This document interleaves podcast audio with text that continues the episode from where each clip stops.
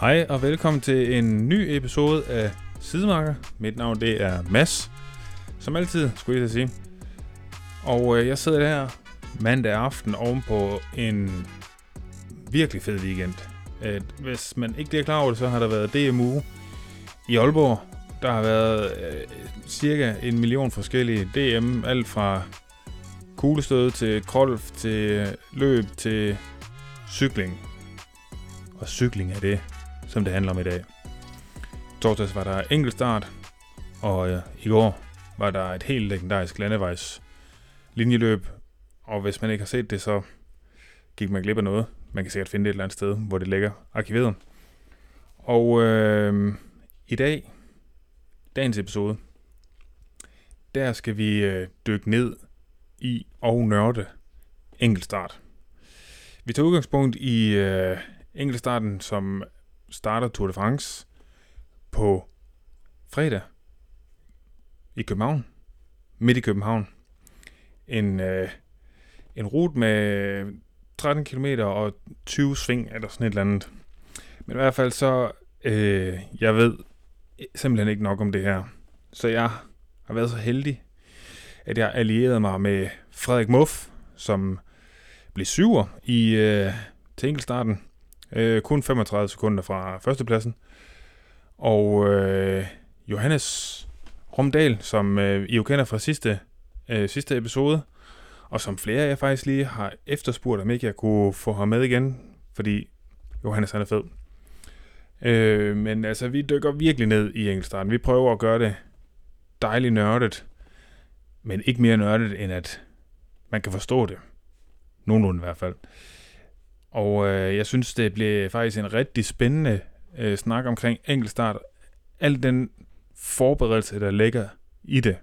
Og det var egentlig lidt det, der sådan var ideen og udgangspunktet i det her. Det var, at jeg godt kunne tænke mig at undersøge, hvor meget forberedelse, der egentlig ligger i at skulle lave en knaldgod enkeltstart.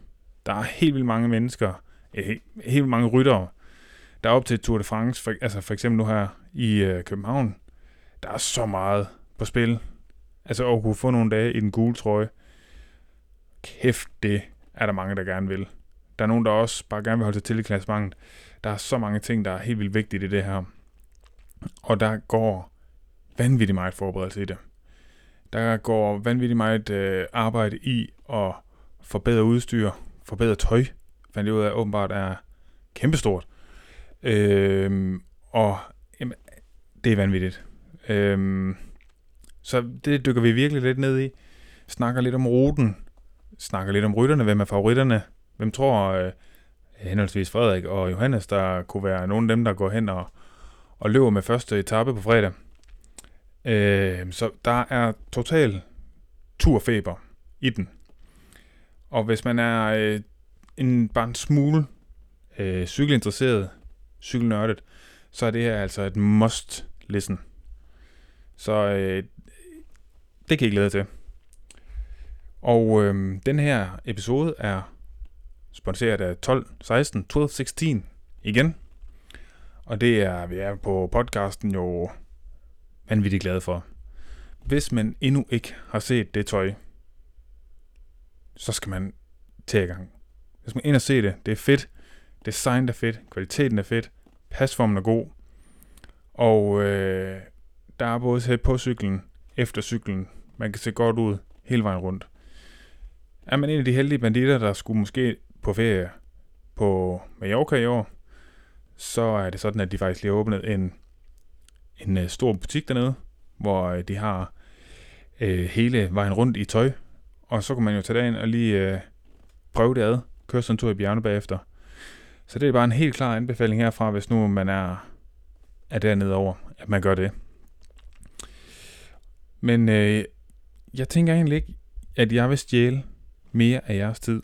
Nu synes jeg bare, at I skal have lov til at nyde Frederik og Johannes, som nørder enkeltstart, og særdeles enkeltstarten på fredag i København. Ja, take it away, boys.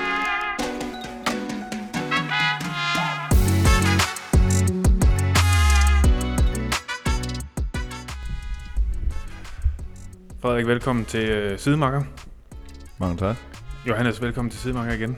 Også mange tak. Ja, du skal jo øh, være min med- medvært i dag. Ja, tak. Ja. Frederik, øh, jeg tænker på, om vi kunne starte med øh, en lille præsentation af dig. Fordi lytterne fik den af Johannes sidste uge, så jeg tænker, at de slipper for at få den en gang til. Yes, Jamen, jeg kan godt lige prøve. Øhm, Ja. Jeg er 28 år, kører på det danske kontinentalhold Cold Quick Cycling. Mm-hmm. Øhm, så er jeg vel det, man kan kalde enkeltstarts specialist. Det er i hvert fald øh, det, jeg er allerbedst til.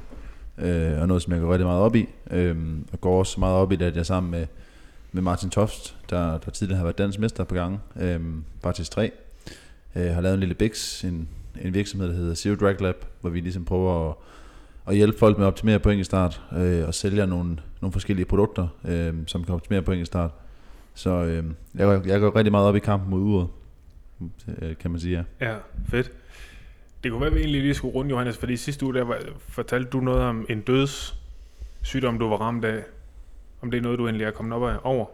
Det synes jeg. Og det er jo nok beklageligt, når vi skal op til podcast nu, fordi Ja, jeg har ja. fået min egen stemme tilbage. Ja, du var meget mere sexet at høre på sidst, Det var faktisk. meget mere nasal og sexet sidst. Ja.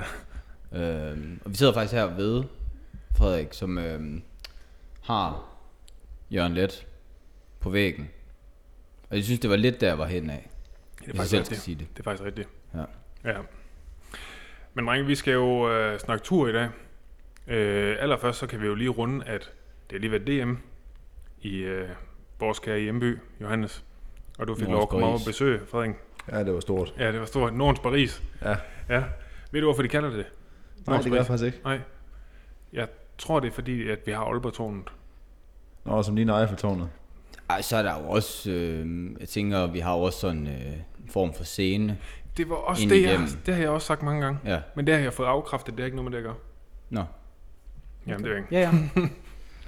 Men ja, det ligner Eiffeltårnet en smule åbenbart. Men øh, du blev syver til enkeltstarten. Hvad havde du op til etteren? 35 sekunder. Det er sindssygt. Det var lige, lige lidt nok til, at det var sjovt, kan man sige. Fordi Ja, øhm, det var, altså, for det første er det helt vanvittigt, at vi er syv mand inden for, for 35 sekunder. Jeg tror, ham det ved 10, han er måske 1 minut og 15 efter, eller sådan noget. Så vi er jo, det er det er jo virkelig, det er virkelig tæt. Øhm, men 35 sekunder, det er sådan en afstand, hvor jeg, jeg har godt nok kørt den der enkeltstart i hovedet mange gange, efter jeg kom hjem og har tænkt, kunne jeg, kunne, kunne jeg gøre det? noget der, kunne jeg gøre noget der, og sådan Ja. noget, og det, det kan man jo altid finde, altså. Øhm, men jeg kunne, ikke, jeg kunne ikke køre hurtigere på dagen. Øh, jeg kørte med alt det, jeg havde. Ja. Øhm, så jeg er også sådan lidt, ja, der er sgu ikke så meget at gøre, men, øh, men hvis man omregner det til watt, så er det sådan noget, måske 9 watt, jeg skulle have kørt mere. Så Ja, okay. man kan ikke undgå at tænke sådan, Nej. hvis jeg havde haft en virkelig, virkelig øh, overmenneskelig superdag, kunne jeg så køre 9 watt mere. Altså, det Ja. kunne jeg ikke i, ikke i torsdags, men, men det er så lidt, at, øh, at det godt nok er tæt på. Ja, shit, mand. Og Johannes, du blev nummer 18, var det ikke det, du sagde? Jo, 18, ja. ja. Og hvad var det? Det var det, du snakkede om. Vi snakkede om det på vej hernede i bilen. Du sagde, hvad var det, du var små tre minutter efter. Ja, der var, der var noget længere op. Ja, men så. Det er jo med det der med, at i en normal situation, så vil det... Jamen altså selv dernede omkring vil jeg sige, at der var, jeg var, jeg var, var tættere på de, på de højere placeringer, end en, en 18. plads normalt ville være. Så, Ja. så det var, det var nok en rute, hvor, hvor forskellene var mindre hele vejen ned igennem. Ja, Øh, forestiller mig. ja. Ja. Spændende. Men hvad så? Er, er benene ømme i dag? Nu kører de jo delvist linjeløb i går. I hvert fald især dig, Johannes. Du, du var ude til det, det holdt sgu ikke så lang tid. Nej, det er Jeg, ikke jeg skulle ind og se finalen. Ja, det var Ja. fedt at kigge på. Der er også et gammelt ordsprog, der hedder, at hvis man ikke kan sidde i finalen, så kan man altid se finalen. Ja. Og det er jo, altså, Ja, præcis. Det er jo godt at leve op jeg til nogle gange. nærmest altså. alle omgangen. Altså, plus jeg slap for regnvejret, så på mange måder var det Ja, jo det er godt. klogt. Det var ikke meget fedt. Ja, nå, det er et meget godt udsprog, kan. Hvad, men hvad, øh, så har du nok ikke ondt i benene i dag. Nej, det er ikke så slemt. Hvem der er Frederik? Har du ondt i benene? Mere Ja, jeg synes godt, jeg kan mærke dem. Ja. Øh, jeg kom faktisk ikke, ikke igennem, øh, men fik til gengæld lov til at sidde og, og holde os ude af vinden og føre os ind på omgangen i sådan en 40 km penge. Ja, Så øh, efter 180, der røg jeg ud, men, øh, men det var da alligevel øh, 180 hårde kilometer, kan ja. man sige. Hvad, hvad synes du om Skovbakkevej? Jeg synes, den er frygtelig. øh, den er givetvis fed i tv. Øh, Jo, er det fedt til. og det kan også godt være, at den er fed at køre til træning, men, øh, men når man kører mod de, øh, de rytter, der er start til DM, så, øh, ja. så er den skulle lige lidt for stejl til mig, synes jeg. Hvad, øh, var, var Nordtoften rigtig slem? Fordi jeg hørte, der var modvind. Eller var det, det Ja. Skovbakke Weimar var måske bare sådan ja, lige jeg for sig synes, selv. den, altså, ja, den er bare så stejl, at det, den, den trækker tænder ud. Ja. Øhm, jeg synes, den anden var ikke, det var ikke, jo, den er hård, men den var sådan lidt mere, det var lidt mere, kan man sige, en tonserbakke, hvor man bare kunne, kunne holde høj fart lang tid. Ja. Og den anden, det, der skulle man godt nok, øh, Der blev hugget noget i det. Ja, jeg vil godt have været 10 kilo, kilo lettere på den, tænker jeg. Jeg synes, de havde virkelig nerfet Nordtoften op til øh, begivenheden, fordi den plejer jo at have sådan noget rigtig ro, træls, hullet asfalt. Og det, faktisk skiftede rigtigt, ja. man lige 14 dage før. Ja. Men der vil jeg generelt sige kæmpe kado til Aalborg Kommune. Altså, jeg vil sige, det planlægningsarbejde, hvor der bare er lagt ny asfalt også på hele TT-ruten, det er altså det var hurtigt. ja, godt nok stærkt. Altså, det øger altså også lige snitfarten. Nej, det er fedt. Ja, det, Det kan vi lige. Det bliver vi jo glade for fremover, tænker jeg. Ja, det er godt at have. Ja, det er jo det. Det er jo, bare, Det hjælper jo alle dage. det er jo det. Nu har Norskov jo også kun sat en kom ud af det stykke med 56 timer eller sådan noget. Så Jamen, jeg, jeg, jeg venter på en vinterstorm, så skal du se mig. det er rigtigt. Det er en helt god dag. Nå, jamen altså, vi sidder jo nu her, det er mandag den øh, 27. Og, og på fredag starter turen. Starter med prolog ind midt i København. Og det er så ikke en prolog. Er det ikke- Skal vi lige fordi- være, være skarpe på her. Nå, men det var faktisk godt, du sagde det, for jeg tror, jeg Ja. ja. lidt til at spørge, hvornår går det af grænsen? Er ikke 5 km? jeg tror faktisk, det er 8. Det er 8. Det kan godt være, det er 8. Men det er sådan et, ja, og måske er det faktisk endda 10, men øh, så Nå. længe den er Det er i over, hvert fald over lang. 10, eller, så er det i hvert fald en, Okay, så to cifre, så er det ja, en enkelt. Okay. start. Men den er en af de helt kort. Og øh, jeg synes jo, det kunne være helt vildt sjovt, at vi tog en snak omkring al den forberedelse, og sådan det mindset, man går ind i, når man skal sætte sig op og forberede sig til, hvad der i hvert fald for nogen af dem, der skal køre den, er ekstremt vigtig, og som der kan være ekstremt meget prestige i, øh, også fordi det kan give en chance for at køre nogle dage i en god trøje, hvilket jo er altså, legendarisk for alle, der kunne få chancen. Øh, men øh, jeg tænkte, Johannes, du havde lavet lidt en drejebog. Ja, Ja, skulle vi gå ud for den? det, det, det kan vi sagt. Ja, jamen, nu kører vi sådan lidt meta på den. Vi planlægger, ja. mens vi snakker. Ja, Ja, det skal også til nogle gange. ja. Ja, Så du havde et spørgsmål. vi rocker den. ja, Ja. ja, ja. Jamen, øh, jamen altså, jeg synes at vi, vi skal starte med lige at snakke om, at altså, turen kommer til Danmark. Hvad, Ja. ja. hvad tænker du, Frederik? Jamen, det er jo vanvittigt. Øhm, jeg tænker ikke, der er rigtig nogen, der havde forudset det, før det kom, det, altså, det kom til at ske. Mm. Øhm, men jeg tænker, det er jo, altså, det er jo fuldstændig sindssygt, og jeg tror, at, øh, jeg tror, at alle danskere, inklusiv de danskere, der går op i cykelsporten, undervurderer, hvor stort et arrangement det faktisk er, der kommer til landet. Ja, Øhm, ja. Nu ved siden af min, øh, min cykling, der arbejder jeg jo nede i, i Kolding Kommune, og øh, viser gennemkørselskommune på, på turen. Men bare det setup, vi har, øh, i og med, at de kører igennem vores kommune, vi har så også 50 km Ja. i, i vores kommune, så det er faktisk, jeg tror faktisk næsten, det er den kommune, der har flest kilometer. ja. Ja. Ja. Øhm, men det setup, vi har med, med, med hvor mange mand, der er bare i gang hos os med at få det planlagt, øh, og det er jo bare, kan man sige, en time af det Ja, hele det ja, show, der ja. er, altså der er i Danmark, det er jo helt vanvittigt, og, og jeg tror specielt, øh, Engelskstaden i København bliver, bliver vildt, også sådan tilskuermæssigt, øh, Ja. ja. med hvor mange mennesker, der kommer. ja, ja. Ja, det bliver, det bliver super spændende. Ja, det gør det virkelig. Øhm, Ja, du kører bare, Johannes. jeg kører bare. Jamen, det var sprøget bare ind. Ja. Jamen, øh, skal vi ikke starte med at snakke lidt om den her enkeltstart så? Jo. Som, øh, som skyder turen i gang, København. Øh, 13 km noterer jeg mig. Den er nærmest så flad, som, som den kan blive. Men øh, ikke sådan helt en walkover. Øh, vil du ikke øh, gå ruten igennem, Frederik? Sådan, øh, Jo, det kan jeg godt prøve. Øhm, den, er, ja, den er jo 13 km, ja, og, øh, og, og man kan sige, det er jo en, en, en relativt kort distance, øh, og nok også en distance, de har valgt ud fra, at, at de ikke vil have alt for store tidsforskelle øh, blandt, blandt rytterne, og gerne vil have, kan man sige, en tæt start på turen. Øh, hvis de lavede en, en 40 km enkeltstart, øh, hvor man kørte ud af en vej og vendte og kørte tilbage igen, så stod det nok rimelig skrevet i stjernerne, at Garner han vil, øh, han vil, altså, han vil vinde den, men, øh, men jeg vil faktisk sige, at det er en, det er en relativt åben enkeltstart, synes jeg. Øhm, vi sad lige og talte her på, på rutefilen, at der er 20 sving på den, ja. øhm, og, og nogle af dem kan man sige er sådan halv brede, store boulevardsving på større mm-hmm. veje. Øhm, der er også et langt stykke ned omkring øh, havnen øh, og den lille havfru, som faktisk er på lidt mindre veje, mm. øh, hvor det også sådan går højre venstre, højre venstre hele tiden. Øhm, Og så øh, er der, det, det længste stykke, der er på ruten, er omkring 2 km lige ud, øh, uden sving. Ellers så er det meget sådan noget 5, 6, 700 meter, og så et sving, og så 5, 6, 700 meter og et sving. Ja. Øhm, så det er en, øh, det er en rigtig teknisk enkeltstart. Ja. Øhm, og, og, og man kan sige, det stiller jo nogle andre krav til rytterne, end at de bare er gode enkeltstartsryttere, og, Ja. og får, får måske også flere ind i, øh, i spillet til at kunne vinde den. Ja.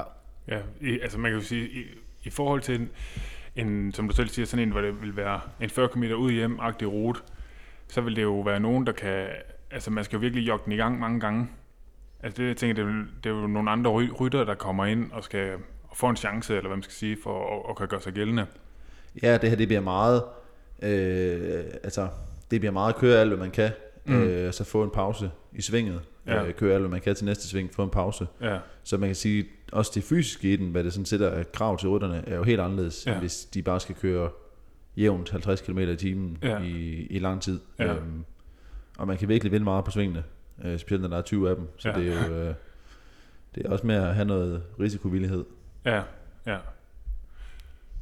Jamen, hvad, hvad, hvad tænker du, hvad, hvad, hvad vil den få af, af betydning, altså både for, for, for, for de efterfølgende dage, altså hvad, hvad, hvad, hvad, kan vi forvente af tidsforskelle på, der kan opstå på den, og, og, og vil der opstå tidsforskelle, der, der kan betyde noget i det store hele klassement, altså kan, kan vi snakke om, at øh, enkeltstarten kan, kan, kan betyde noget, også tre uger længere hen, og Jamen det kan den helt sikkert. Øhm, også fordi, at øh, altså for det første, så kan man sige, at der er jo en risiko, når der er så mange sving, for at man kan styrte. Ja. Og hvis man gør det, så mister man jo lige pludselig rigtig meget tid. Og så får den jo lige pludselig rigtig stor betydning. Men man kan sige, at den, sådan, den kortsigtede betydning af den, øh, som jeg ser det, det er, at når den er så kort, øh, og når den er så eksplosiv, så er der lige pludselig rigtig mange rytter, der kan være med. Øh, også rytter, som måske ikke er rene enkeltstartsspecialister. Mm. Øh, et eksempel kunne være øh, danske Mads P., som har forberedt sig øh, enormt meget på netop det her. Øh, selvom han normalt ikke er en enkeltstartsspecialist, nu er han så lige blevet fire til DM enkeltstart, så det er jo ikke, altså, det er helt altså, det er ikke fordi, han, er, altså, han ikke kan finde ud af det. Han er jo, han er jo faktisk meget, meget, meget komplet rytter, men, men han har også i år, kan man sige, taget en anden approach, hvor man kan sige, hvis, hvis det her det havde været Grand Depart i, i Frankrig, eller et andet europæisk land, eller Ja. ja, et land uden for Europa, hvis det nogensinde sker. øh, det kan også godt være. Øh, så er jeg ikke sikker på, at sådan en som Mads P. havde forberedt sig som minutøs på enkeltstarten. Jeg tror også, det er lidt, fordi det er Danmark, og, Ja. og der er en, en chance for at komme tæt på. Og man kan sige, jeg tror, at afgørelsen på enkeltstarten kan blive så tæt, at de bonussekunder, der ligger på anden og tredje etape, kan være afgørende for, hvem der kommer i gult. Ja. Mm. Øhm, så jeg tror, der er rigtig mange ryttere, som har et mål om at holde sig til. Og det er også, kan man sige, en enkelt start, hvor man som sprinter måske kan have et mindre tidstab, end man kan på en traditionel enkeltstart. Ja. Øh, fordi det her, det minder faktisk på mange måder om det, som sprinterne er gode til. Mm. Øhm, så altså, jeg tror virkelig, der er mange, der kan være med ja. ind i spillet. Og for at lige svare på det sidste med det langsigtede. Jeg tror ikke, vi kommer til at se kæmpe store tidsforskelle klassementsmæssigt. Mm. Øhm, hvis det er en, en tør og, og, øh, og, og fin dag, men hvis det er en dag i regnvejr, så bliver der jo det spil, der hedder, hvor, øh, hvor meget tør man sats. ja. Øhm, det er jo ikke, jeg tror det er en uge siden, at vi så nede i Tour Slovenia, at Pogacar skulle køre ned i regnvejr på sin nye dæk Ja, det er hvor også han, øh, hvor han råber øh, fucking shit tires, fordi Ja. han skrider ud. øh, så man kan sige, at hvis der, hvis der er, hvis der er regnvejr, og, og øh, jeg mener faktisk, at jeg så vejrudsigten tidligere at der godt kunne være risiko for det. Nu er det så, vi optager mandag, og Mm. mm. Ja. bliver kørt fredag, og Ja, vi det kender alle sammen det, det ja. danske sommervejr. Så det, er sådan, det er jo svært at, og kan man sige, vurdere det nu, men, øh, men der er jo helt sikkert noget der også, med hvor meget tør man så sats, hvis Ja. man skal køre klassement i turen. Mm. Ja. Ja. Spændende. Når man så skal i gang med at forberede sig, så tænker jeg, at man starter vel med at kigge på ruten, sådan overordnet. Men der er jo ekstremt mange elementer i det. Men hvis nu, at du, øh, hvis nu vi skulle forestille sig, at det var dig, der skulle enten coache en til at gøre det, eller du selv skulle forberede øh, den her enkeltstart, hvordan, hvor, hvor vil du starte henne? Ja, hvis jeg kigger rent og skal på enkeltstarten, så vil jeg, Ja. øh, så vil jeg nok starte med at tilpasse min træning. Ja, øh, på det, fordi øh, normalvis når man træner frem med en enkeltstart, så kører man jo ofte længere intervaller. Øh, måske med belastning op til en syregrænse, eller belastning omkring det, man vil køre til en enkeltstart. Nogle Mm. kører man selvfølgelig også over det, men, men det er jo ofte de længere intervaller, man kører. Øh, og det man jo tit gerne vil i en enkeltstart, det er, at man har en eller anden jævn belastning, hvor man ikke går for meget over sin grænse, mm. men ligesom holder sig, kan man sige, på grænsen så meget som muligt.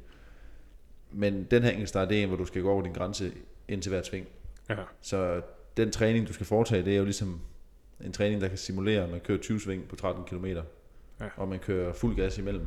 Øh, så jeg tror næsten, hvis det var mig, der skulle forberede mig, så kunne jeg godt finde på at køre noget træning, hvor jeg kørte, jamen altså passager, det bliver så måske 20-30 sekunder øh, på en belastning, og så måske næsten holder frihjul i 20-30 sekunder. Øh, eller ikke, i, ikke i, ved, altså 20-30 sekunders belastning, 2-3 sekunders frihjul. Ja. Øh, og så måske øh, 5-7 sekunders fuld acceleration, og så tilbage på belastningen, og så gentage det. Ja. Øhm, fordi det er helt sikkert noget af det, øh, kan man sige, som måske vil være det første for mig. Ja, okay. Så man starter selvfølgelig, ja, det giver god mening, man starter selvfølgelig med cyklen, eller med ruten, og så tilpasser noget træning. Og, og hvad er så øh, næste skridt i forberedelsen? Øhm, er det gear, eller... Ja, jeg vil faktisk sige, det, altså det, det første er selvfølgelig træningen, fordi det, Mm. det er det, man skal foretage længst ud fra. Ja. Øhm, det næste vil jeg næsten sige, det er rutekendskab. Mm-hmm. Ja. Øh, og prøve så minutiøst som muligt, og, øh, og kan man sige, efterligne ruten, eller hvis man kan det i sit lokalområde. Jeg ved, Mads P. har haft øh, i sit, det område, hvor han bor i, har han haft tegnet op på vejene, øh, og fundet nogle veje, som har mindet Mm. om den, netop den her rute her, for at kunne finde ud af, jamen, hvor hurtigt kan jeg køre, Ja. øh, hvad regner jeg med at kunne køre i det her sving her.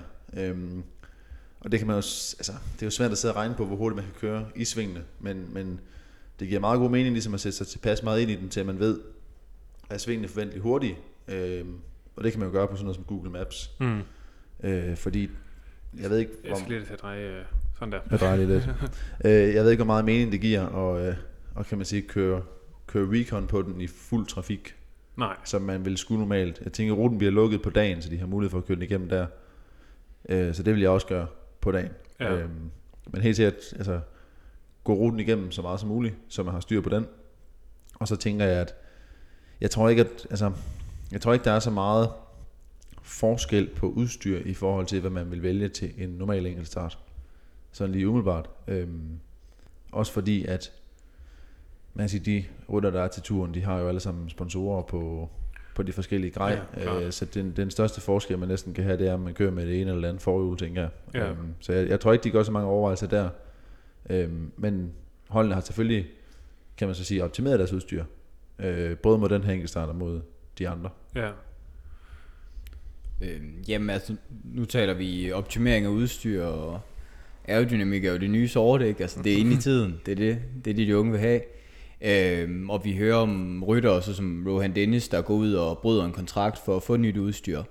Hvor, øhm, hvor stor en forskel er der sådan holdene imellem af af de hold, der møder til Tour de France? Altså, kan, kan du komme med noget på det? Hvor, hvor stor forskel er der på, om man kører på hold A, B eller C i, i udstyr? Og hvad kan det betyde på sådan en rute? Jamen, der er kæmpe stor forskel.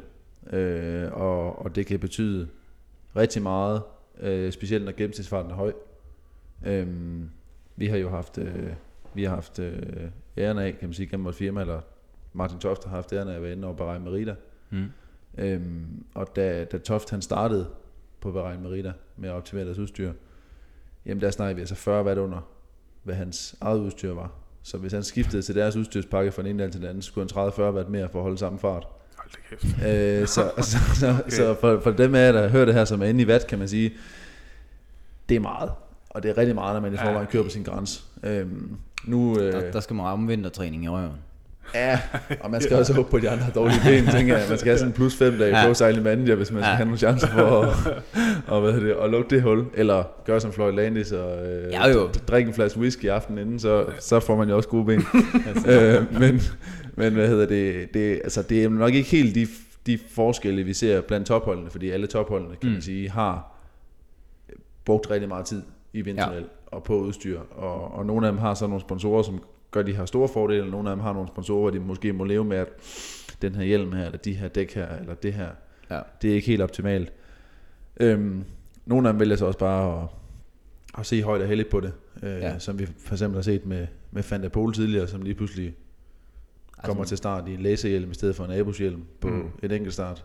Sort tus, den kan meget. Ja, præcis. så, så der er også nogle af dem, som ligesom omgås det på den måde. Ja. Jeg tror, øhm, hvis jeg kørte på, øh, på Cofidis, Ja, så tror jeg ikke, jeg vil gøre mig nogen forhåbninger om at køre en topplacering hjem på en enkelt start. nej. Eller på nogen andre enkelt starter.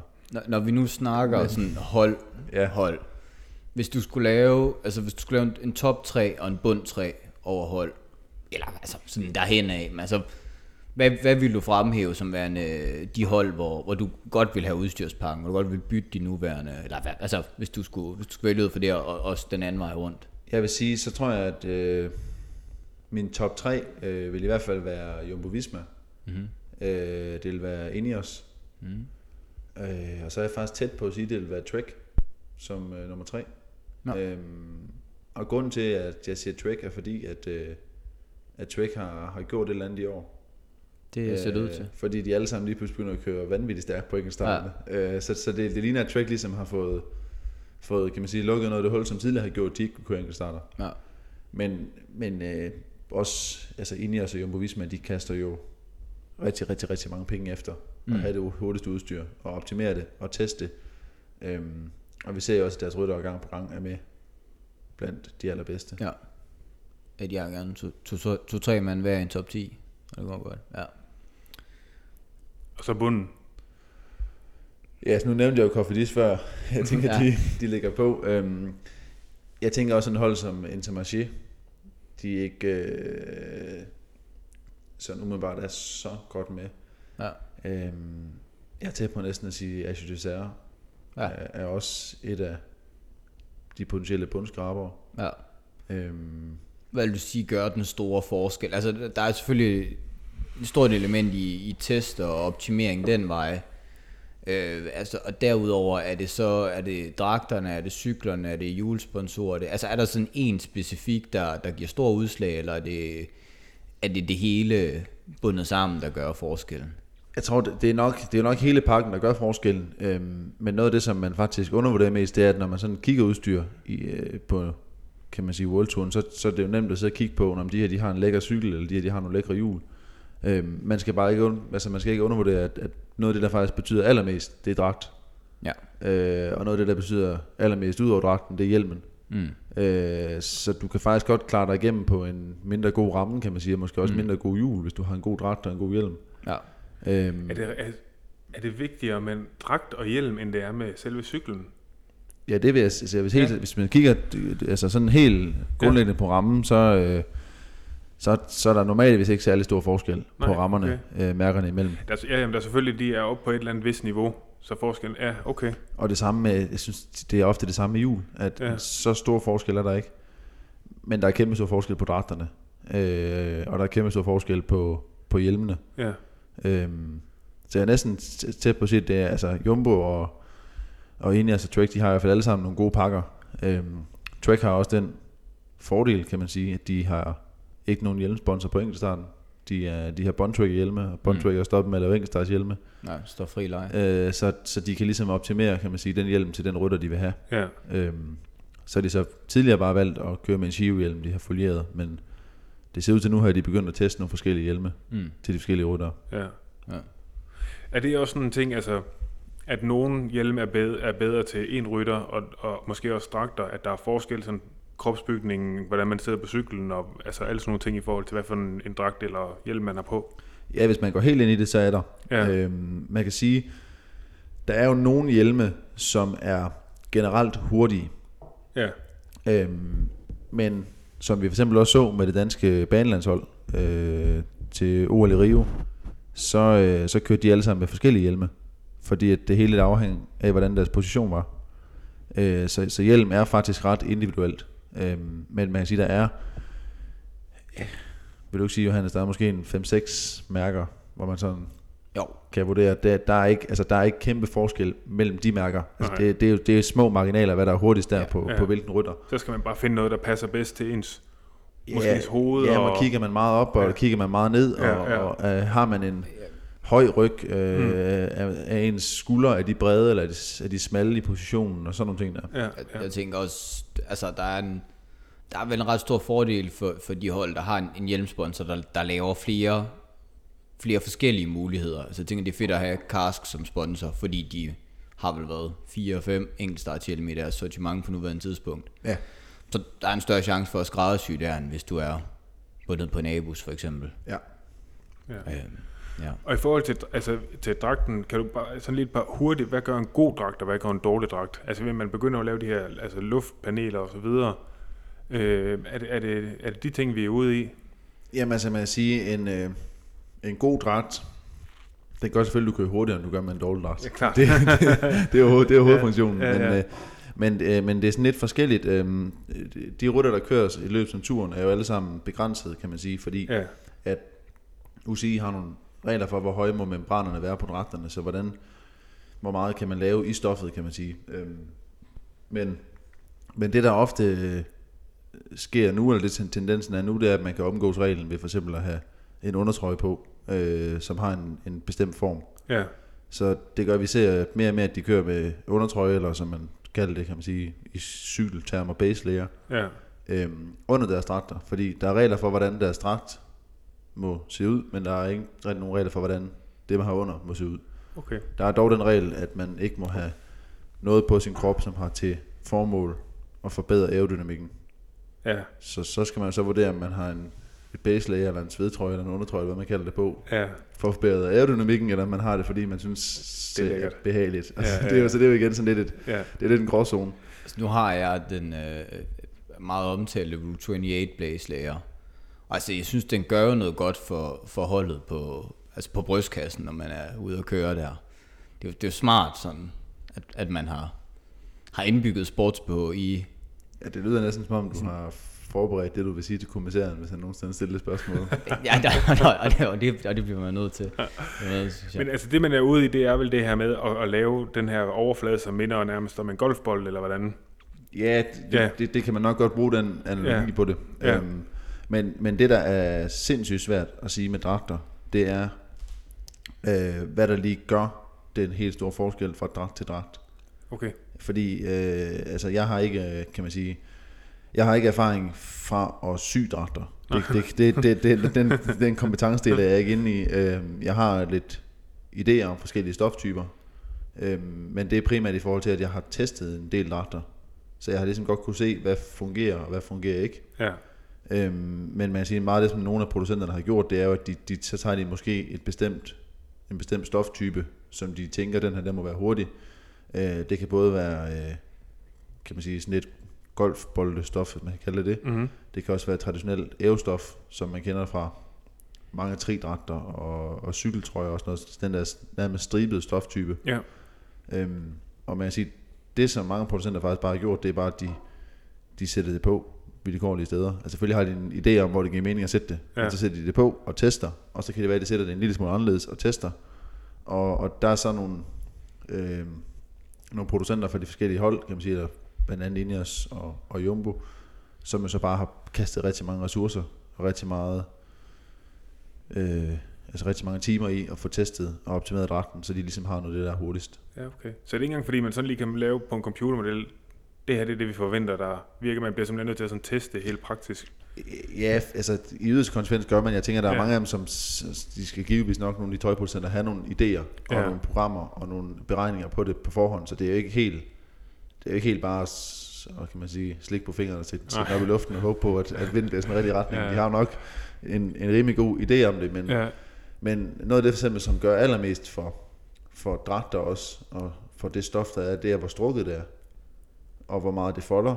ja. Så man kan sige, det kan godt være, at man har en dragt, som teoretisk set er super hurtig, men hvis den så, så stoffet bliver strukket for meget, når den kommer på rytteren, eller hvis der er for mange folder, øh, så, så er det lort. så er det, ja. Jeg Ja. tænker, du, du ved næsten mere end mig, Johannes, fordi du har Ja, jeg har testet lidt med fusion på det seneste, og, mm. og arbejdet med at udvikle nogle produkter der. Altså, noget af det, vi også fandt, det var jo, at du kan også have en meter var stof, som er super hurtig ved triatlet-hastigheder. Altså hvis man ligger og kører 35-40 km i timen, 45 km i timen, hvad man nu kører på, mm. alt efter om man er en spids ende.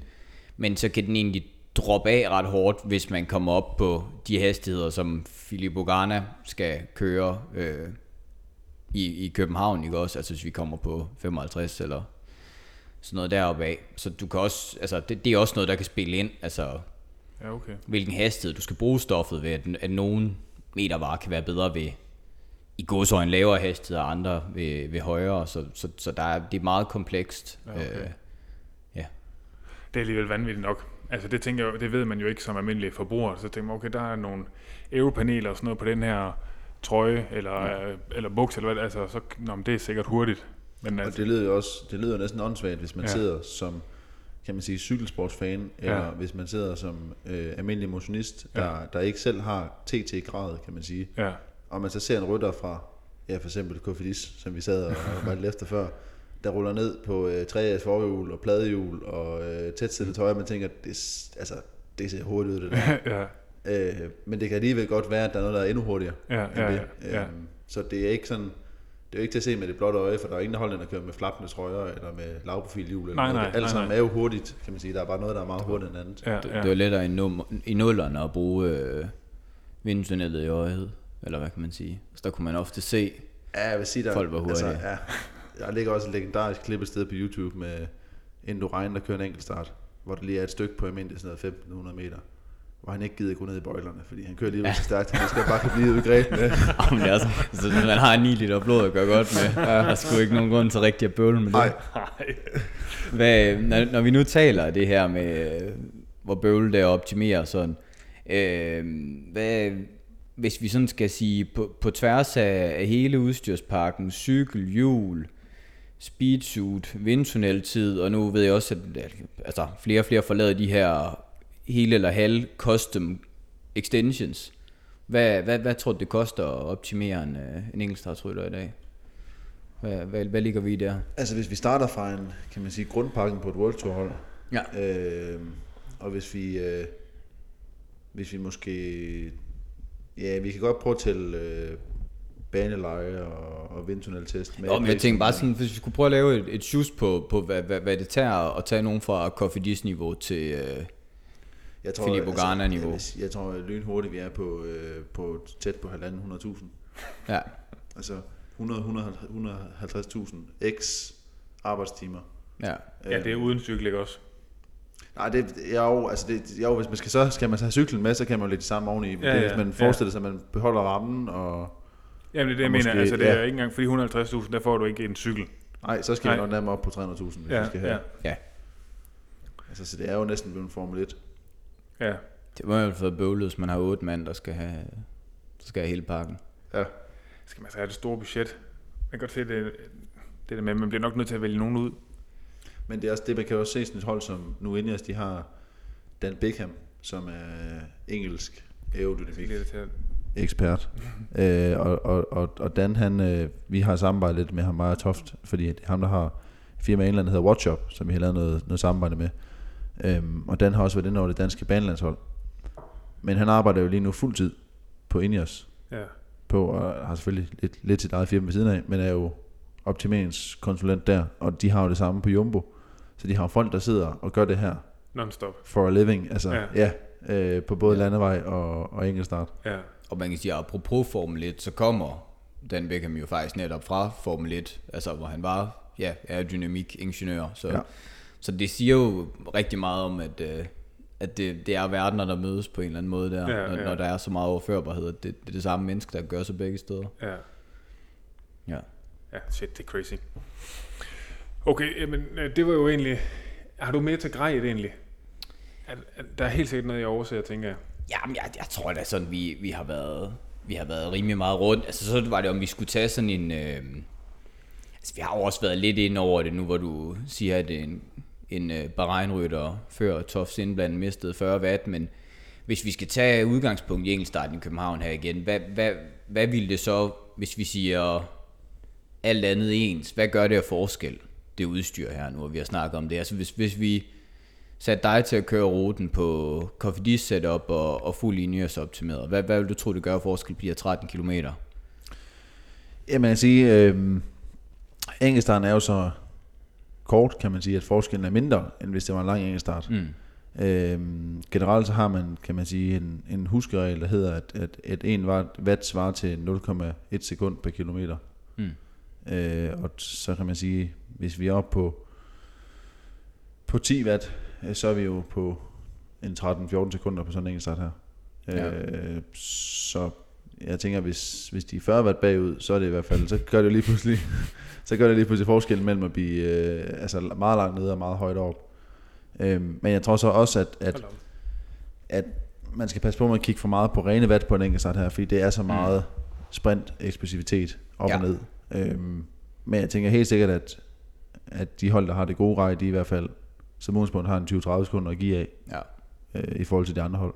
Og hvis vi så kigger frem til 20. etape, der er 40 km rimelig flad enkeltstart, så bliver forskellen bare større der, kan man sige. Ja, der vil jeg ryste i bukserne, hvis jeg kører på Kofidis. I hvert fald, hvis du gjorde dig forhåbning om at, jeg, jeg er blind at noget. holde dig til i klassement. Ja. Der lige havde klaret dig igennem bjergene med, med hiv og sving. Ja, fy for satan. Jamen, jeg tænker lidt, om vi, øh, vi skulle kigge lidt på, hvem der, hvem der kunne gå hen og vinde, hvem der kunne være favoritterne, eller jeg ved ikke, hvad du har. Jamen, jeg tænkte egentlig øh, før, måske vi lige kunne snakke sådan noget pacing-strategi. Hmm? Altså sådan for, for hvem lige så kan runde sådan forberedelsen af. Ja, Øh, jeg ved, altså det vil selvfølgelig også være, at du har noget andet, som du ligesom tænker, det vil være det. Nu har vi ligesom snakket ruten og grejet. Ja, træningen var selvfølgelig det første. Og så tænker jeg, så, jeg ved ikke, om der er mere, man vil gå i, end man, så det næste, det måske var sådan en strategi for pacing på ruten. ja. Jeg tror faktisk, den er relativt ukompliceret. Okay. Øhm, fordi jeg, jeg er tæt på at sige, at det næsten handler om at køre alt, hvad man kan imellem svingene. Ja, okay. Øhm, og specielt kan man sige, øh, det lange stykke, der er to kilometer, det kommer umiddelbart inden man drejer ned mod en lille havfru, som er meget, meget teknisk, med, hvor der kommer mange sving på kort tid. Mm-hmm. Øhm, så jeg tror sådan, ud fra hvad jeg sådan kan se på ruteprofilen, og, det kan godt være, det ændrer sig lidt, når man kører ruten igennem, men det ligner generelt, at, at det handler om at køre næsten alt, man kan, Ja. øh, og så få pausen i svingene. Ja, okay. Okay, så den er egentlig lige til højrebenet. Sådan mere eller mindre. Ja, den er, den er, kan man sige, let at planlægge, men svær at udføre. Ja, ja, ja. Men sådan en, altså hvor lang tid tager det at komme igennem for, for, de, for de bedste på, på de her 13 km? Det tager vi lige i underkanten af kvarter, tænker jeg. Ja. Så hvis man sådan skal prøve at sammenligne det med, med folk, der, altså nu kommer jeg selv og har løbet meget tidligere og sådan noget, øh, så måske sådan, et, altså sådan et 5 km, hvor man bare skruer de første halvanden kilometer af, som ikke er så slemme. Altså er det, vil det være den følelse, man sidder med derude? For jeg tænker, det er ret meget sådan, altså det er fuldt syrebad fra start af, kunne jeg forestille mig. Ja, men jeg tror faktisk, at, at, at øhm, man kan næsten godt lægge for hårdt ud også. Øh, mm. Selvom jeg siger, at det skal være fuld gas. Øh, Ja. Fordi man kan sige, hvis jeg kunne forestille mig, når man, når man står på startstregen til Tour de France, Ja, uanset om man er dansker eller i København, så Ja. tænker jeg, at ens tændingsniveau er rimelig højt. ja, ja. Og man har lige varmet op, Ja. og øh, man har måske også lige fået lidt koffein, Ja. og, øh, og det, hvad hedder det, er hjertet banker der steder, og nu skal man så ud og give den en, en over nakken. Øhm, så, så det handler om, kan man sige, at køre, kan man kalde det kontrolleret all out. Ja. Altså hvor man ligesom får kørt, får cyklen op i fart. Men man kan jo vinde enormt meget på at kaste den rundt i svingene. Ja, Så der skal, jo, der skal være en eller anden form for risikovillighed, fordi hvis du kører et sving konservativt, kontra du, du kører et sving offensivt, jamen der skal nok kunne ligge et sekund ja okay. i cirka, så det er jo, Ja. og der er 20 Gange sving, 20, så det er jo, altså, så, så, så man er også nødt til ligesom at, at indstille sig på det, at, Ja. at det- den skal have, og jeg tænker helt sikkert, at vi kommer til at se nogle styrt, Det, øh, fordi den er så teknisk. Det, det må nærmest komme. Og så, så kommer våde veje også. Så, Ja. Så bliver det, ja. så bliver det carnage. Men, øh, men ja, det er jo nok det. Altså jeg tænker, hvis jeg skulle forberede den til den, så tænker jeg også, at jeg vil køre den igennem. Jeg ved ikke, hvornår den lukker på dagen, men normalt så lukker de altid på dagen, så man kan køre dem igennem. Så tit så gør de det faktisk som en del af opvarmningen, Mm. at man måske lige kører den igennem om morgenen, hvis den allerede er lukket der, og ellers så, så kører den igennem umiddelbart, inden man, man selv starter, hvis man starter tidligt. Det kan man jo ikke, hvis man starter sent, fordi mm. så, så er der rytter på ruten. Øhm, men jeg tænker, det er en god idé at køre den igennem, og måske også køre den igennem med fart Ja. øh, så man sådan lige får en idé om, Ja. ja. hvor meget kan man presse den til i de her sving. Man ser vel også den der med nogle gange, at øh, altså profilerne, hvis de har mulighed for det, og starter sent, så, så, tager de, så sidder de med i bilen bag ved en af de tidligst startende rytter for holdet. Ja. Så de netop kan se en rytter, der, der smækker den lidt i svingen og få en fornemmelse af, af linjen ind og ud. Det er jo også en, Ja. ja. en mulighed. Ja, for jeg tænker lidt også det der med, hvis, altså hvis du siger, at, at lad os sige, at den ikke er åben om morgenen, fordi det er alligevel helt downtown København, så vil der jo være nogle af toprytterne, som måske ikke får muligheden for at køre den igennem, eller hvad? Jamen, jeg, jeg, jeg ved ikke, hvornår den lukker præcis, men jeg Nej. tager også lov, den, at den er lukket, så de kan køre den igennem. Ja, ja, ja. Øh, så så de, de skal nok få muligheden for at køre den igennem, og jeg tænker også, at de kører den igennem måske to gange, ja, øh, og måske også tre, nogle af dem. ja. Øh, og mange af dem vil i forvejen tage ud om morgenen og, og rulle benene igennem, så, så hvis de lukker den fra morgenstunden af, så, øh, ja, så er der mulighed. så, er der, så er der god mulighed for det. Ja, Øhm, det, er, det er næsten den, den bedste forberedelse, fordi en ting er jo, hvad man ser på Street View. ja, Øh, noget andet er jo, hvad, hvad der er i virkeligheden. Ja. Øhm, et godt eksempel er sidste år i, i, i Danmark rundt, hvor vi kørte enkeltstart på Frederiksberg, som så meget, meget, meget teknisk ud på etappeprofilen, mm. hvor jeg sad og bandede og svoglede hele ugen over, at det var så teknisk. Og så kørte vi, et, så kørte vi den igennem øh, der om morgenen, inden vi skulle køre, og fandt så ud af, at jo, den var, der, der var, den var teknisk, men det var meget, meget brede veje, så mange af svingene, selvom de så skarpe ud, så, så var vejen så bred, at man kunne ja, bare køre igennem uden at bremse. ja, ja, Øh, så den var slet ikke så slem i virkeligheden. Det kan også godt være, at der er nogle af de veje her, hvor den på profilen, når man ser indtegningen, tænker, oh, det er skarpt det sving, men hvis vejen er meget, meget bred, så kan det sagtens være, at man bare flyver igennem med 60 timer, uden, Ja. at, uden at mærke det. ja. Jeg husker billedet af dig som meget våd hund til den enkelte. Ja, øh, det var tæt på at være perf- perfekt timing. Jeg sidder og varmer op, og det er tørvejr, og de havde lovet regnvejr. Og så, øh, så ruller jeg op og får tjekket min cykel, og da jeg så sætter mig i teltet med tre minutter til start, så kommer der bare skybrud. Ja. så begyndte det at vælte ned, og så kører jeg igennem der i, altså, jeg har aldrig kørt i så meget vand før. og så kom man i mål der sådan lidt, nå ja, okay, og så tør vejene så op, så Remco han kørte på, på tørre veje. Ja. Ja. så, jeg var sådan lidt okay, altså, hvordan, hvordan fanden skal jeg køre op mod ham nogensinde, hvis jeg får de her forhold? Men det havde været fantastisk, hvis det lige havde Ja. været et kvarter senere, så havde det været fu- fuldstændig fremragende. ja det, man kan ikke altid, men han har jo så, han er født under en heldig stjerne. Ja, det man det. sige. Ja, ja. Øh, jeg tænker egentlig, den sidste ting, inden vi kommer til du, det, du vil... Måske sådan øh, en snak... Nu har jeg jo selv været lidt inde på det, det med, med regn. Altså, hvor stor en betydning øh, vejret det kan have. Øh, det giver sig selv, at hvis det står nede i stænger, så betyder det rigtig meget for, øh, altså, hvor hurtigt man kan smide igennem sving og sådan nogle ting. Øh, men altså, er der nogle ting, man gør i forhold til udstyr også, øh, afhængig af vejret? Jeg tror ikke, der er så meget her. Nej. Øhm, også fordi, at næsten alle professionelle hold, hvis ikke alle nu faktisk, er kommet på skivebremser. Ja, Så man kan sige, det jo vil jo være en kæmpe fordel i regnvejr. Men den Ja. fordel er lidt udlignet. Jeg tror næsten Ineos, det var sidste hold, der ikke kørte skiver. ja. Og de har lige lanceret en cykel nu, mm. Pinarello, øhm, hvor de kørte også. Så det, det er nok en til at bare køre med en, måske en lille smule lavere dæktryk, okay. øhm, som sådan er den eneste forskel. Og så måske vælge det klare visir i stedet for det mørke Ja, på ens, ens cykelhjelm. Men det er, næsten, det er næsten det, jeg tænker, der vil være af forskel på, om det er tørvejr eller regnvejr på, ja. på udstyrsfronten. Ja. Så der er ikke, altså så er der selvfølgelig den, men så er det jo mere sådan en mental ting, hvordan man, altså hvor risikovillig man er, som du også selv nævner, ikke? Altså, hvad tør man, når det kommer så til de sving der? Ja, Ja, men der kan være kæmpe forskel. Altså, det er jo et, det er jo en, øh, et spænd på tre timer, kan man sige. ja, Så der, er jo, der kan jo være rigtig store vejrforskelle på tre timer. ja, Øh, så det kan jo sagtens være, at det er en fordel. Øh, normalvis må holdene selv sige deres rytter. Øh, altså man starter ligesom i blokke, mm-hmm. så, så holdene starter efter hinanden, og når man så har været hele rækkefølgen igennem, så starter det hold, der startede først, så igen. Øhm, og der plejer man normalt selv at må vælge, om man vil have sine rytter til at starte tidligt eller sent. Øh, hvilken rækkefølge de skal køre i. Øh, og traditionelt set har man jo altid haft, eller set det som en fordel at starte sent, fordi jo senere man starter, jo mere har man en idé om, hvor hurtigt kører de andre, og man har Mhm. nogle tider at køre efter, og, og alt det der. Øhm, men man kan sige, det kan godt være, der opstår en vejrsituation fredag, hvor Mm. når de skal sige deres rytter, de så tænker, okay, det er faktisk bedre, at vi sender vores bedste mand ud tidligt, ja. fordi det begynder måske at regne senere, eller det blæser rigtig meget op, eller der er, nu tror jeg så ikke, vinden får så stor en betydning, fordi det er inde i centrum København med, Ja. ja. med høje bygninger, men det kan sagtens være, at der er noget, hvor de tænker vejrmæssigt, ja, oh, vi skal altså have vores, vores gode folk afsted tidligt, i stedet Ja. for sent. ja. Ja, for det er jo næsten det næste, jeg vil spørge, altså sådan det, jeg tænker ikke, at det er en rute, der hvor, at det betyder så meget om det, altså blæsten. Nej. Nej, ikke umiddelbart. Nej. Har du noget til for Johannes? Nej, det er meget godt. Ja, det er godt. Men øh, du vil jo gerne snakke om øh, favoritterne. Jeg synes, det kunne være sjovt Ja. lige at vende, hvem, øh, hvem Ja, der men kan enig. gøre sig. Enig, Nu- enig. Så Frederik jo tidligere, at det var en mere åben rute, end, Mm-hmm. end hvis det havde været en, en, en ren tonser enkeltstart øh, med ud og hjem rundt om Kejle.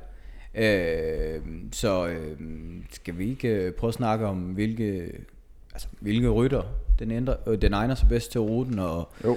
og måske øh, og sådan komme ind på, altså, kunne, vi ske at få en, få en, en, en dansker, der vinder i København? Vi kan lige prøve at åbne en helt dugfrisk øh, startliste med dem, der er udtaget i hvert fald. Så kan jeg sådan... Jeg skulle have sådan en melodi, jeg kunne spille imens. Nej, det gik stærkt. Men altså, jeg vil sige sådan, altså, sådan umiddelbart så er det jo en enkelt start, hvor der står skrevet Philip Ugana øh, ud over vejen øh, Ja. relativt meget. Det gør der nok også. Øh, det gør der nok også, og der, jeg tænker også, der, er, der står skrevet Fanert, øh, var Fanert fra, fra, fra Jumbo. Ja, Det er næsten de to, som jeg ser som de sådan, største favoritter. ja. Øhm, så jeg, altså på den forløbige startliste har, har sådan nogen som Francis Tichø også Stefan Kyng med, som er Mm. øh, enkeltstart specialist, kan man sige. Øh, og Ja. senest lige blevet, jeg mener det var femmer samlet Schweiz rundt. Ja, der var i hvert fald Og-. Ja, og led. Han vejer altså Ja, ja, ja der er godt med op. 3, 83, fem- hvad hedder det, 85 kilo og kører op med de bedste, så man tænker, han har nok også trænet hjemmefra. Det er nok ikke, det er nok ikke helt, Ja, helt tilfældigt. Øhm, men det er næsten sådan, jeg er næsten lige ved at sige, det er de tre, men jeg synes, det der er med den, det er, at den er så åben. Altså, der er også en, der er også en bisiker fra, øh, fra EF Education, mm. øh, som også er rigtig dygtig engelskrytter. Øhm, men, men noget, som jeg synes nogle gange sker på de her kortere enkeltstarter, det er, at der lige pludselig kommer nogen, hvor man tænker, kan du køre enkeltstart? Ja. Men, men, så, men så passer den ind, og det er lidt det, som vi, snakker om tidligere med Mads P., at Mads P., han er, han er måske ikke den oplagte enkeltstartsrytter, men han er en bravende god cykelrytter, og han er rigtig, rigtig god til det her, Ja. og kan også køre spurter. Og man kan sige, alle de sprinter, der er i turen, de vil jo køre den her enkeltstart, som gælder det liv og død, fordi ja. de ved, at det kan være det, der gør, at de får bonussekunderne til dagen efter. Ja. Øhm, Kan der være noget, mentali- altså noget af deres mentalitet også, der gør, at de måske tør lidt mere? Altså man tænker sådan nogle sprinter nogle gange måske er helt sikkert. sådan lige på nippet til. Ja. Ja. Jeg tænker, de, Vanvittige. ja, ja, ja, præcis. De Ja. er jo helt, øh, de er helt skudt af, var jeg lige ved at sige. Så jeg tænker, det, Ja, men sige, Van Aert, han, han har jo også lidt hele bakken på den front, måske. Altså, jeg Men- tænker, Ja. han er jo, er jo også sprinter, eller meget Ja. tæt på, så ja, hvis han bestemmer sig for det. Ja, Lige den så- dag. Ja. Men det er også, det er også en spændende enkeltstart på den måde, at, at når man længere hen i turen, så er der, er der tit ryttere, som bliver begrænset af, at jamen, du skal spare dig lidt. Fordi Ja. du skal også, du har lige ført tre dage streg, og du skal føre tre dage mere, eller andet, eller rytter, der har været styrtet, eller syge, eller, eller der er noget med dem der, hvor man kan sige, at den her enkeltstart, der er alle friske, og jeg tænker, Mm. alle kører fuld gas. Altså jeg tænker ikke, selvfølgelig er der nogen, der kører med marken i svingene, fordi de ved, det giver ikke mening for mig at styrte. Nej, Det er nej. aldrig en fordel at styrte. Nej. Øh, men, men nogen kører selvfølgelig med, med, med margin, fordi de tænker, jeg vinder ikke enkeltstarten, og det er også dumt at satse, når jeg alligevel ved, at jeg ikke kan vinde den. Ja, ja. men, men jeg tror alligevel, de fleste kører sådan tæt på fuld gas. Ja. Øhm, så er der lige pludselig mange i spil. ja. Jeg tænker også, at en Fanta Pol skal man altså heller ikke undervurdere Nej, bestemt. på, på den her enkeltstart. Altså fordi den er nærmest skræddersyet til hans ryttertype. Ja. Er, der- er der nogen, nu har det lige været nationale mesterskaber, har der været en opsæt der, eller, altså er, er der sådan en rytter, hvor du sådan tænker, hold op, de kører hurtigt på enkeltstartcyklen, som, som lige pludselig er inde i billedet, eller er der, der er ikke sådan noget? Altså jeg har aldrig troet, jeg skulle sige det, men altså Bauke Mollema, han blev mester i Holland. ja. altså, jeg var jo rystet, da jeg sad og så det, og tænkte, hvad sker der? Altså, det er jo, han har aldrig nogensinde været enkeltstartsrytter. Øhm, og det var faktisk, altså, han tror, han kørte næsten 52 i snit, og det Ja. ligner altså sådan, jeg så et billede af, af ruten i Holland, sådan, kiggede lige hurtigt på den og tænkte sådan, okay, det ligner alligevel, det sådan var halvteknisk. Mm. Så altså, det er jo sådan noget, som Ja. måske godt kan overraske i turen også, altså, Ja. hvor man tænker, hvor fanden kom I fra? Ja. Det synes jeg var en fin gennemgang. Øhm, har du... Øh, tror jeg Nej, får mig meget nej. rundt. Altså. ja, jeg tænkte, at det kunne måske være lidt sjovt at lave sådan en... Øhm, nu er jo begge to sådan ret vilde med at køre enkeltstart. At man lige kan, fik sådan en... Lad os sige det er sådan en sen eftermiddag start. Fra I står op til I kører. Sådan en... Øh, hvad, hvad får man dagen til at gå med? Jeg tænker også, der må også være en, meget træls ventetid, og man måske er lidt nervøs, og hvordan varmer man op, og alle de her ting. Det kunne måske være lidt sjovt at lave sådan en gennemgang, tænker jeg. Ja. Ja, Skal vi tage hver vores dag? ja det tænker jeg, medmindre de er helt ens jo. Ja, du, du kan starte med at tage din, jeg tror. Så kan du tilføje, Johannes, hvis du har noget helt vanvittigt. Plug ind. Altså jeg vil sige, skal jeg, skal jeg starte sen eftermiddag, så vil jeg normalt prøve at sove så længe som muligt. Ja, Øh, og det er indtil også bare for at skære noget ventetid fra. Altså, ja, og, øh, og også for at have, være så frisk som muligt om aftenen, kan man sige. Øh, så vil jeg normalt være ude og træne om morgenen. Øh, og det er indtil bare en kort rulletur. Øh, jeg tror ikke, det er sådan, at fordi der er de helt store fysiologiske grunde til, at man gør det. mm, Øh, man har bare altid i cykelsporten været ude og rulle om morgenen, når man har startet om aftenen. ja, Og øh, cykelsporten er verdensmester i ikke at ændre på traditioner og holde fast i det, som fungerer, uanset om det så er godt eller skidt. Så jeg har altid rullet om morgenen, øh, og også nogle gange lige kørt et enkelt interval, lige Ja. for kan man sige, at få lidt gang i systemet. Øhm, er det også måske lige så meget sådan lige for måske få lidt ro på? ja, jeg tænker også, det er for, det er for at bruge lidt tid, Ja, øh, altså så man ikke bare sidder derhjemme og ja, for at kig- sig selv kigger ud i, ja. altså, i luften, og så har man også lige mulighed for at, at lige smide pladehjul på, og, Mm. og, og forhjul på, og lige tjekke, okay, går bremsen på, og Mm. la, lave de sidste hvad hedder justeringer der, hvis den gør det. Øhm, så vil jeg normalt slappe, altså bare gå hjem og slappe af, spise lidt, og så spise et, øh, et relativt stort måltid, øh, 3,5-4 timer før. Øhm, og så vil jeg tage ud til start cirka to timer inden. Øh, og det er fordi, der er masser af stress på til en enkelt start med at få sat op, så man kan varme op, og, og øh, man skal op og have godkendt, om cyklen holder sig inden for UCI's mål. Og det gør den aldrig. Og min gik faktisk igennem og jeg var meget, meget stolt, som en af de meget få til det. Ja. Altså, så man skal altid lige regne med, at der er et eller andet der. Øhm, også fordi det, det der stativ der, det, jeg er ikke altid sikker på, at det står helt i vatter. Det, det, det, er, godt- ret, det er sådan ret vindfølsomt, det stativ. Ja. Men det kan være lige kan hurtigt altså når man skal ind og have den, sin, sin cykel tjekket der, hvad, hvad, hvad kigger de efter? Der er regler for, øhm, hvor tæt på krankboksen man må have sin sadel. Ja, Øhm, og så kan man sige, har man den over 5 cm bag sin krankboks, så er der regler for, hvor langt man må have styret ude. Har man den under 5 cm bag sin krankboks, så er der andre regler. ja, Så der er ligesom et, et længdemål på, hvor lang må cyklen være, kan man sige. ja, Øh, og hvor stor højdeforskel må der være på, på ens extensions fra der, hvor man ligger med albuerne, til der, hvor man har sine hænder. mm-hmm. Øhm, og det er vel næsten det, der sådan er... Ja, så er der også, hvor meget vinkel man må have på sin armkops. Ja. De må heller ikke være mere end 15 grader. Så der er sådan rimelig strenge øh, mål. Øhm, der er ikke rigtig nogen, der ved, hvorfor målene er der. Jeg skal lidt have vente den igen. Ja, jeg drejer den lidt igen. Øh, der er ikke rigtig nogen, der ved, hvorfor målene er der. Øh, jeg tror lidt bare, det er fordi UCI, de synes, det er... De skal bestemme Ja, de, skal have, de har valgt at sætte nogle standarder, fordi man tænker, specielt faktisk i den der sikkerhedsdebat, der har været så meget om, hvor farligt nogle mener, der kører på enkeltstartscykler, Ja, hvis man øh, løsner lidt op på målene, så man faktisk, det gør man faktisk til næste år. Der Ja. kommer lidt, lidt mindre krav til næste år. Lidt For anderledes nogen. krav for nogen, hvis man Ja. er høj nok, som jeg er. Det har jeg glædet mig til. Men, men man kan sige, øh, så kan man faktisk også få en position, hvor man kan se mere, hvor det faktisk næsten er mere sikkert at køre. Ja. Øh, så man ikke behøver at kigge så meget ned i jorden for at sidde ordentligt. Ja. Øhm, men det skal man ligesom have, have, have godkendt, og man kan sige, den endelige godkendelse sker 5-7 minutter inden start. men, Men, hvad så, altså, men der er sådan et pre-check. skal man så til at stå og skrue i sin cykel der i, i værste Ja, i tilfælde? teorien, øh, men, men man går op med den til et pre-check, Ja. øh, og, og får ligesom sat den op i det der rig, for de har, de har sådan et, Ja. et stativ, hvor man sætter den fast, og så kan de måle målene ud på det. Og så må man jo håbe på, at det er samme kommissær, der står deroppe, som der var der tidligere, for så kan de ofte huske, at Ja. de har godkendt en cykel eller ej. Øhm, og nogle gange så får man at vide, at den er lidt for lang. Det, som oftest vil jeg så sige, hvis man har den stående inden for UCI-målene, så når den er på en godkendt en gang, så plejer det at være sådan, den bliver godkendt igen. Men man Ja. kan godt komme ud for, at de der stativer er lidt skæve, så nogle gange må man lige skrue lidt på den. Ja, okay. Øhm, men så, ja, så tilbage, og så, øh, så starte sin opvarmning. Øh, jeg plejer bare at varme op en halv time, Mm-hmm. øh, og så hopper jeg normalt af cyklen cirka et kvarter inden start. Så jeg lige har tid til at få radio og hjelm og hvad jeg ellers lige skal have på op til start. Og så op og så få godkendt cyklen igen. Øh, og så, Er det en helt fast protokol, opvarmningsprotokol? ja, Ja. Fint. Johannes, har du... Øh, er det noget, du gør anderledes? Jeg ruller ikke om morgenen. Du ruller ikke om morgenen. Jeg ruller ikke om morgenen. Der er Der er du lidt anarkist. Der, der, der er lidt, og jeg, jeg varmer heller ikke særlig meget op. Nej. Men det er fordi, jeg ligger for hårdt ud, hvis jeg får godt opvarmet. Så jeg tror, jeg tror det, det er godt til mig at lige have ondt i benene i starten.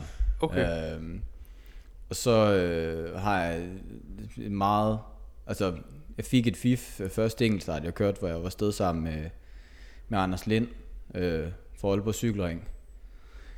Hvor jeg spurgte til, hvad man skulle spise før. Altså, selvfølgelig skulle man have en en god portion kulhydrater der før, og så kunne han godt lide at have sådan nogle... Øh, sådan nogle, altså de der færdige tortilla-pandekager. Mm-hmm. Og så lige sådan Rasmus Klump øh, syltetøj med i sådan en sprøjte, sådan, Nej, hvor den, den, der, der siger, når man putter det ud. Og, og det gjorde jeg der. Og så vandt jeg jo min, min første enkeltstart der i B-klassen. Og så har jeg jo gjort det lige siden. Fordi, altså, det er så ikke har været mindre held i det, ja, men, øh, men jeg ved ikke. Det er fordi, alle kender tricket, de er. Ja, det, er, og det var det også derfor, jeg gerne ville være den, der talte sidst her. Nå, du skulle se. Jeg kan lige høre, om der kom Rasmus Klump-trækket. Ja, ja. Ja. ja. Jeg kendte det sgu ikke, men Nej. det kan godt være, at til at gøre det. ja. Det kunne godt være, der godt være, der var 35 sekunder af det faktisk. Det øh, må næsten Ja. være det. Ej, sindssygt, hvis der var. Det er Ja. fandme ærgerligt. Men, men ellers så tror jeg, det er meget samme, øh, samme Ja. rummel her. Ja. Udover min cykel, der er blevet godkendt i øh, det styresetup fire gange, den så ikke gik til det her DM. så der, der de skulle vokse, de fandens extensions der. Men det er jo det, som er det største problem. Det er den der med, når man så siger til dem, jeg har ikke skruet på cyklen siden, og så de sådan siger, åh, Ja, præcis. og man står sådan og tænker, nej, jeg har ikke skruet. Så, sådan lidt sidste, jeg sagde, det var på grænsen. Det er jo ikke sådan, jeg går hjem og sætter en centimeter frem. Nej. Altså, hvad du regner med. Nej, men altså, jeg havde altså sådan prøvet med lasermål og det hele før, den, den skulle være fin inden for rammerne, men, men ja, så måtte jeg jo lige overskrue lidt. Så har du simpelthen lige overskruet sådan lige... Altså, var det til pre-check eller til... Ej, det var til pre-check. Okay, så du Ja, havde... ja, altså havde... Ja. Men det er jo også, altså, det er altså, hvad har du rykket? Måske en halv Det var, centimeter det var et mulehår, det, Ja, var er jo ikke, det var ikke noget, der gjorde en forskel. Nej, okay. det var, og, og jeg fandt så ud af det, da jeg fik den skilt af bagefter, at, at de der skifter, som sådan sidder ude i enden, det var nok fordi, de sådan var gået lidt løs og sådan havde krøbet ud af mm. mine extensions. Så hvis jeg lige havde haft lidt mere koldt hoved i situationen, havde jeg nok bare lige løsnet og sat dem i igen, Ja, i det stedet giver for med dask. Hugge extensions tilbage. Men altså, det gik jo det hele. Så. Ja. Fedt, jamen øh, jeg tror egentlig, øh, vi er rundt om det, er vi ikke det? Jo. Jeg tænker, vi fik lov at, nørde lidt igennem. Så, men hvis det, det, måske lidt hurtigt, en, hvis man sidder og godt kan lide enkeltstarter, hvad man måske kører tri, eller hvis man nu rent faktisk kører enkeltstarter, sådan lige øh, de, de tre bedste tips til lige at vinde tid. Ja. Øhm, jeg vil Man sige, kan selvfølgelig altid ringe til dig, tænker jeg. Og det, det og- kan og man jo, det, det er jo det bedste tip. Jeg vil sige. Man skal finde tre tips ud af det. Ja. Så vil jeg sige, normalvis så tip nummer et, det er at kigge på, øh, på sin dæk og sine slanger. Ja, Øhm, fordi der er rigtig, rigtig meget hent i dæk og slanger. ja, Øh, specielt hvis man kører med, kan man sige, de klassiske 5 for 100 slanger ned fra, fra cykelhandleren. ja, Hvis man så lige vælger at gå en lille investering op og køber en latexslange til, til 100-120 kroner slangen, ja, så henter man jo øh, ja, næsten tilsvarende sekunder, man kan finde på et julesæt nogle gange.